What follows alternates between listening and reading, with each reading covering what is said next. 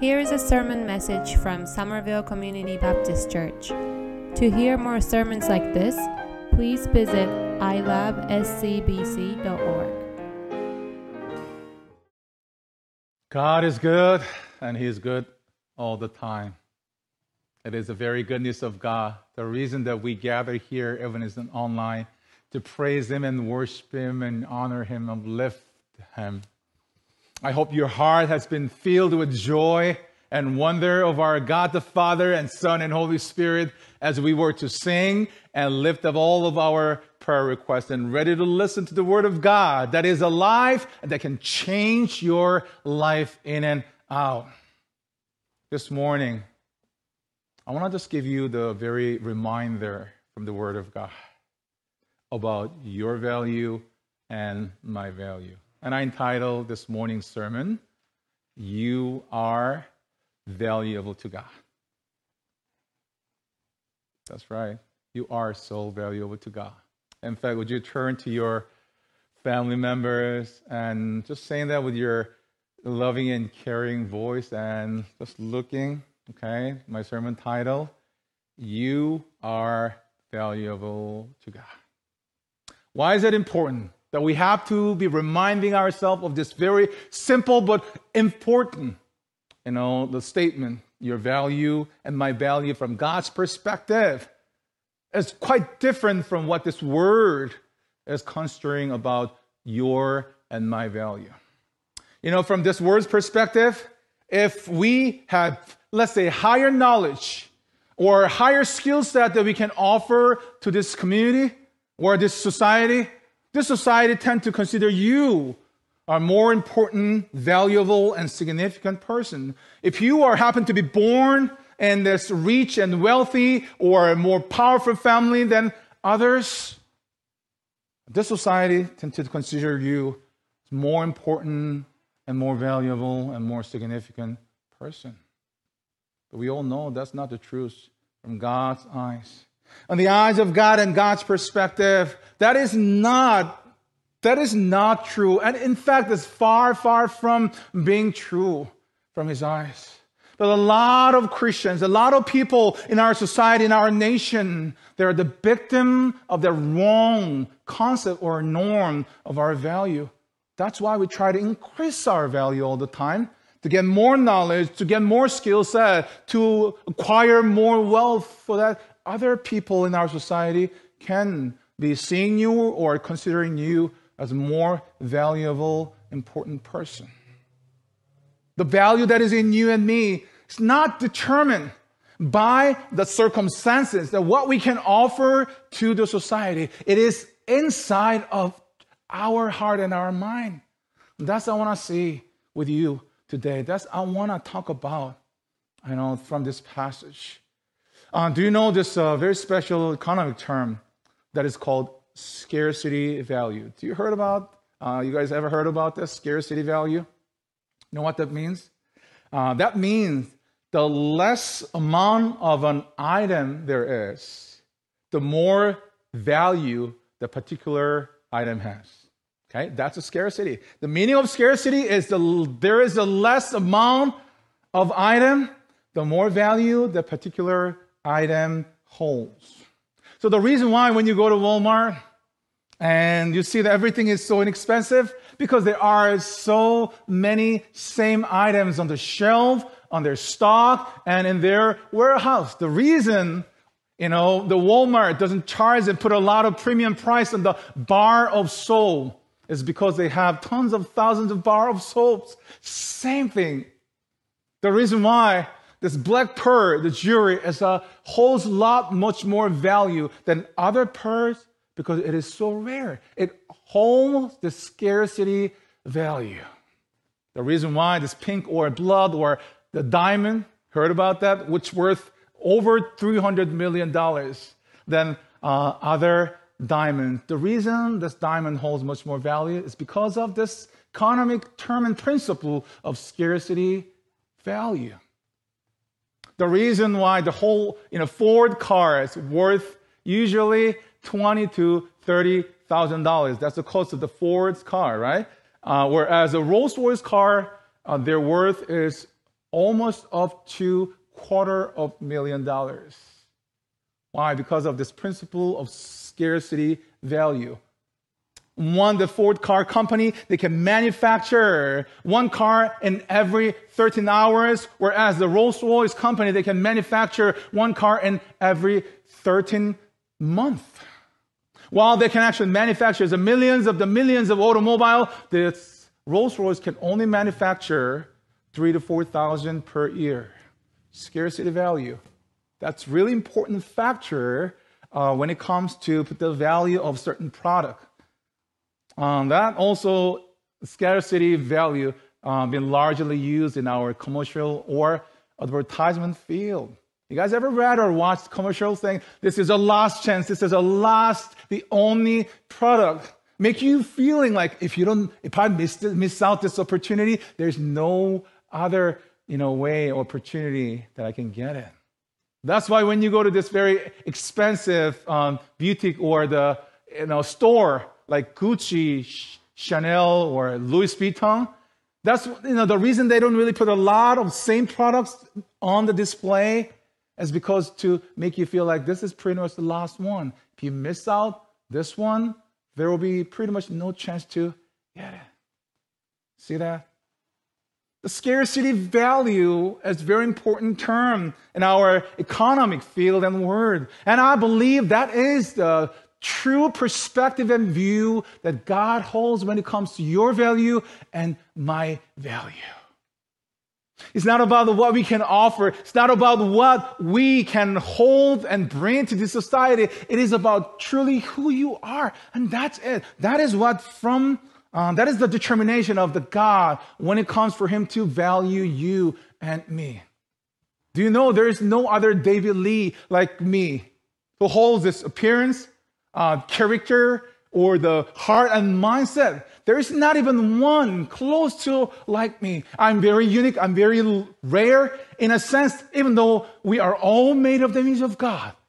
Each one of you, every single one of you holds a very distinctive and differences. We hold as a man and woman of God, as a daughter and sons of God, we hold this very value from eyes of God that is called scarcity value because there's only one like David Lee. There's only one like, let's say, Kim Tomorrow. There's only one like, you know, Stacy Clayton. There's only one like Mina Cho. That's how God says us. It's not about what our abilities nor about our knowledges. In fact, if you take a look at all the disciples and apostles, they are far, far below from ordinary fishermen, tax collectors, and all those who are marginalized, all those who are just you know considered the less valuable person. God uplift them and use them for His great mission. Why is that? When there was the birth of Jesus Christ, the first group of people came and worshiped him. Why is that God, through the angel, let the shepherds, who are always marginalized and smelly, who are always kind of uh, outside of the community, why is that? That God, using these angels, let them know, have them come and get a chance, privilege to worship Jesus Christ. See that? Because uh, his view on our value as quite different from what this word can tell us and hold and see as our value. This morning, uh, I'd like to introduce a man from the Old Testament who also considered himself with just nothing less, pretty much nobody values. He was in deep trouble. Um, he was doubting God. He was deeply hurt by God. Uh, he didn't want to even believe in him anymore. On top of that, he also had a lot of complex from his birth, from his family. And in terms of his character, he doesn't hold a lot of positive or you know, courage in his life. But someone who was able to be greatly used by God because of God's value system, scarcity value. I'd like to introduce to you that person. Today's passage is taken from the book of Judges, in Old Testament, chapter 6, verses 11 through 16. Book of Judges, chapter 11, uh, chapter 6, verses 11 through 16. So if you have a Bible, please turn your Bible, or if you have a Bible app, please open your Bible app to go to that chapter. Judges, chapter 6, verses 11 through 16. The angel of the Lord came and sat down under the oak in Ophrah that belonged to Joash, the Abiezrite, right, where his son Gideon was threshing wheat in a wine press to keep it from the Midianite. When the angel of the Lord appeared to Gideon, he said, The Lord is with you, mighty warrior. Pardon me, my Lord, Gideon replied, but if the Lord is with us, why has all this happened to us? Where are all his wonders that our ancestors told us about when they said, Did not the Lord bring us up out of Egypt? But now the Lord has abandoned us and given us into the hand of Midian. The Lord turned to him and said, Go in the strength you have and save Israel out of Midian's hand. Am I not sending you? Pardon me, my Lord, Gideon replied.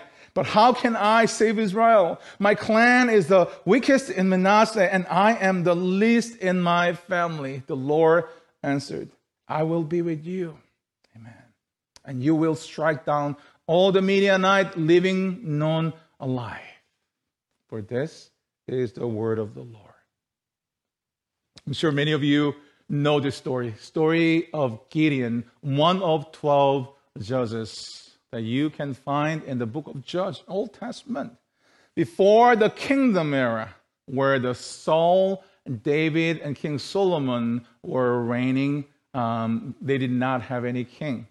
So with the God's in mercy and grace and love, God sent down, you know, judges who were spiritual and also political leader, really judge to the people, determine the right or wrong for their life and protecting them from the other nations. Pretty, you know, though they're working as a king.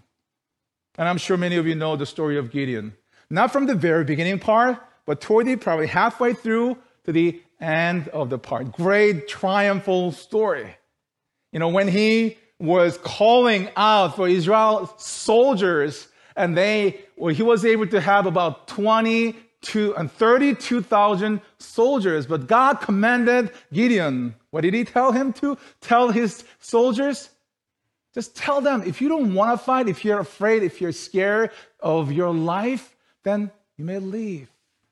Because of it, he only had 10,000 soldiers left. After that, it was not that it was not over yet. God commanded Gideon to took his soldiers right by stream, and the way he, the way they actually drink water, God told Gideon to filter them out. There are too many. So as a result, he only had how many soldiers? Three hundred soldiers left. Like a long story short, the 300 soldiers with Gideon were able to defeat and made a big triumphal in a victory over the Midianite, where they were before 125,000 soldiers. I'm sure many of you heard this story and thinking, look at this. This man is great man of faith. How humble he was. How submissive that he was to God. You know, how courageous this Gideon, great leader, was that's why he was able to make this big triumph. Great man of God. He had a lot to offer to his nation and his society. But if you actually take a look at from the very beginning, chapter 6, especially the portion of the passage that we just read, and you'll find quite surprising and different of what you used to think about Gideon and who he was, the way you put his value on him. If you take a look at it here um, in, in, in, verse 11, says that the, the angel of the Lord came and sat down under the oak tree in Ophrah, and Gideon was what? Threshing with in a, a wine press to keep it from the Midianite. I, I think I've explained to you before, but how to works this wine, wine press. And they made, they made this small hole, uh, you know, probably, you know, very sandy rock. So they can kind of dig and make this small hole. You know, probably the depth is about here, upon your leg. Um, and then make another little trail to small another hole. So when you put all the grapes and kind of squeezing, the juice is coming out of it and then kind of going down to another small hole. And then you can collect the juice out of grape. And what he was doing in that small wine press hole, he was pretty much hiding and threshing wheat. The last part of harvest because he has to have some food to eat. Can you picture that? It doesn't look like someone who's full of courage. It doesn't look like someone who's just full of this, you know, this, this power and passion. I can see him as coward, right? I can see him who's um, as worrying about, you know, his life only. Oh, if a Midianite and soldiers are gonna spot me, they're gonna kill me. But I have to live my life, so I've gotta, I've gotta be hidden as much as I could and do some work. What's surprising to me in verse 12 when the angel of the Lord appeared to Gideon and he said, The Lord is with you, mighty warrior. Amen. Do you see the different perspective? While Gideon was worrying about his own life, trying to be hide as much as he could and try to make his own life. The God through the angel told him, You are my warrior. Another translation said, You are my mighty, courageous warrior. Didn't look like courageous, right? If the angel was coming to him and spotting what he was doing. But that's how God says them. Not only he was really courageous, you know, coward and afraid of his life, and he had more that is actually far below to be ready and to be qualified to do God's work. And verse 13 says this But if the Lord is with us, why has all this happened to us? Where are all his wonders that our ancestors told us about when they said, Did not the Lord bring us up out of Egypt? But now the Lord, listen to this, has abandoned us and given us into the hand of Midian. Not only he was weak, but he also hold this um, you know, anger against God. Okay? He holds this, this doubt and anger, feeling of disappointment and feeling of discouragement and despair uh, to God. He was literally crying out, Lord, if you are there and if you really care for me and my nation, why you allow these things to happen to my life and our nation's life? I get it. You had a power to deliver my ancestor out of Egypt. But where are you right now? I'm sure that you abandoned us. I'm sure that you forgot about us. See that? That's where his heart was. And then against that, the Lord turned to him and said, Go in the strength you have and save Israel out of Midian's hand. Am I not sending you? If I were to God, and to hear all this, to hear all these complaints, and he's just so you know, the, the, the shallow of his faith or his the weak part of his life, I would have given up on him. Oh, you're not, you're not the light, not the person, the type of the person that I'm looking for. I'll move on. I'll find someone else. But God says, I am sending you. I see there is a lot more in you that you can see from your circumstances surrounding you in terms of your value. I am sending you. And he said, Go out with what you have. Amen. A lot of times we try to be preparing for God's timing. No, I have to learn more about the Word of God. I have to be more spiritual. I have to be training myself to be more of disciple so that I can actually go out and do some work. And God said, No, no, no. You already hold much value. You know what? You are the person who hold the scarcity value. You are the only one in kind. And I'm sending you whatever that you have right now, just go out and use your strength, your knowledge, and your passion and your heart, and leave the rest up to me. I'll do the rest. I'll prepare your way. I'll guide you. I'll strengthen you. I'll make your way. Amen. You know, if I were to have this conversation with God by this time, I don't actually have said to, you know, God, yes, Lord, I submit to you. Send me, then I'll go. But I think the Gideon is far less than what I have right now because he said it all this. Verse 15, pardon me, my Lord. Gideon replied, but how can I save Israel? My clan is the weakest in Manasseh, and I am the least in my family. The Lord said, I will be with you, and I will strike down all the you know Midianites, living, none alive. So go.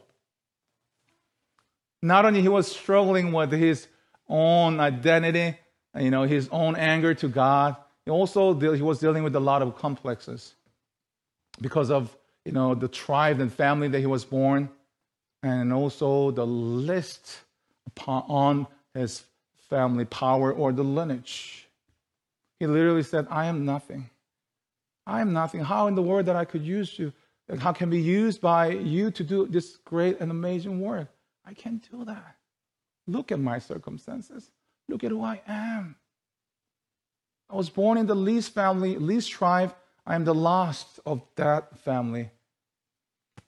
From my perspective, when I'm looking at my perspective, I am close to nothing. How can I do your work? How many times we, you know, as the children of God, unfortunately seeing our value that way? About the family that was born, you know, I was deeply being abused by my family. I was the last, I was the least one.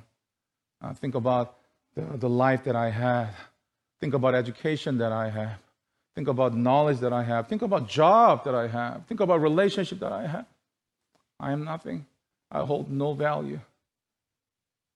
That's the, what the world that's the, what this is society, that the spirit of evil to tell you, uh, let you down. You matter nothing. You hold no value. Look at you.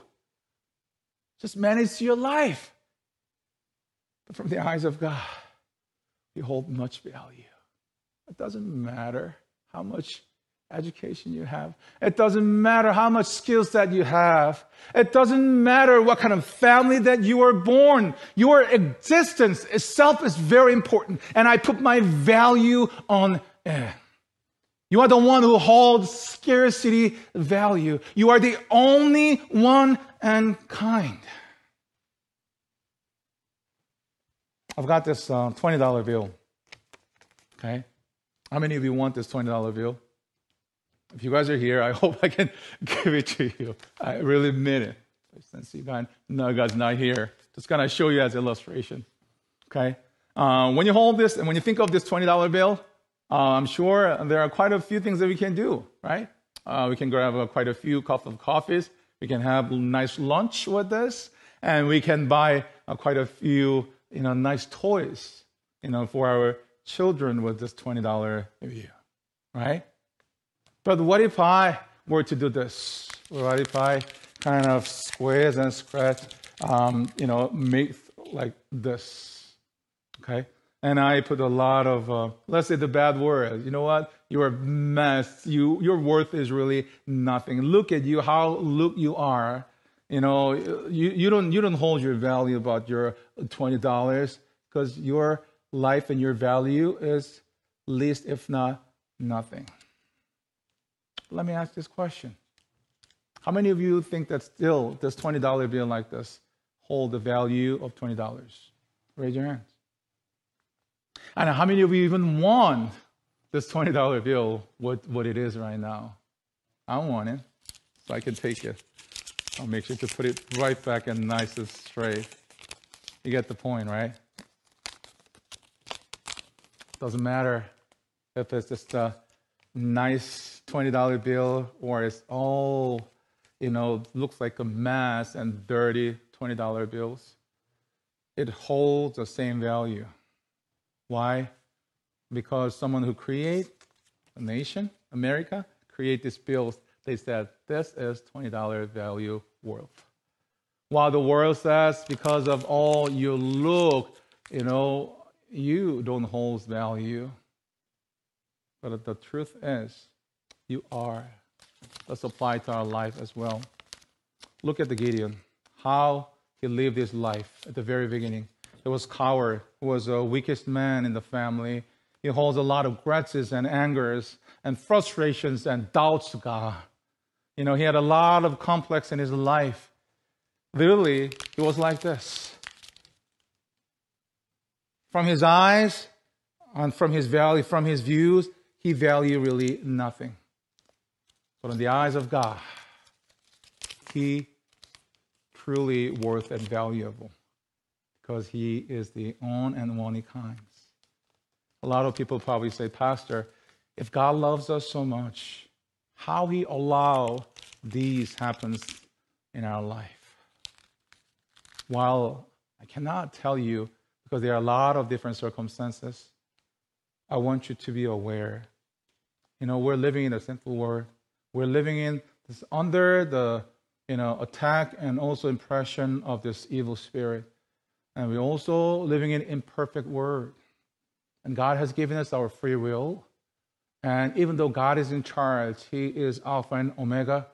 A lot of times, instead of He trying to just uh, make you, you know, straight and make it like that, this is what we want, right? If you're children of God, God says, just looking at you like this, and David, you know that? I know your life was very tough. I get it. You know, you didn't probably have much to offer to this society from their perspective.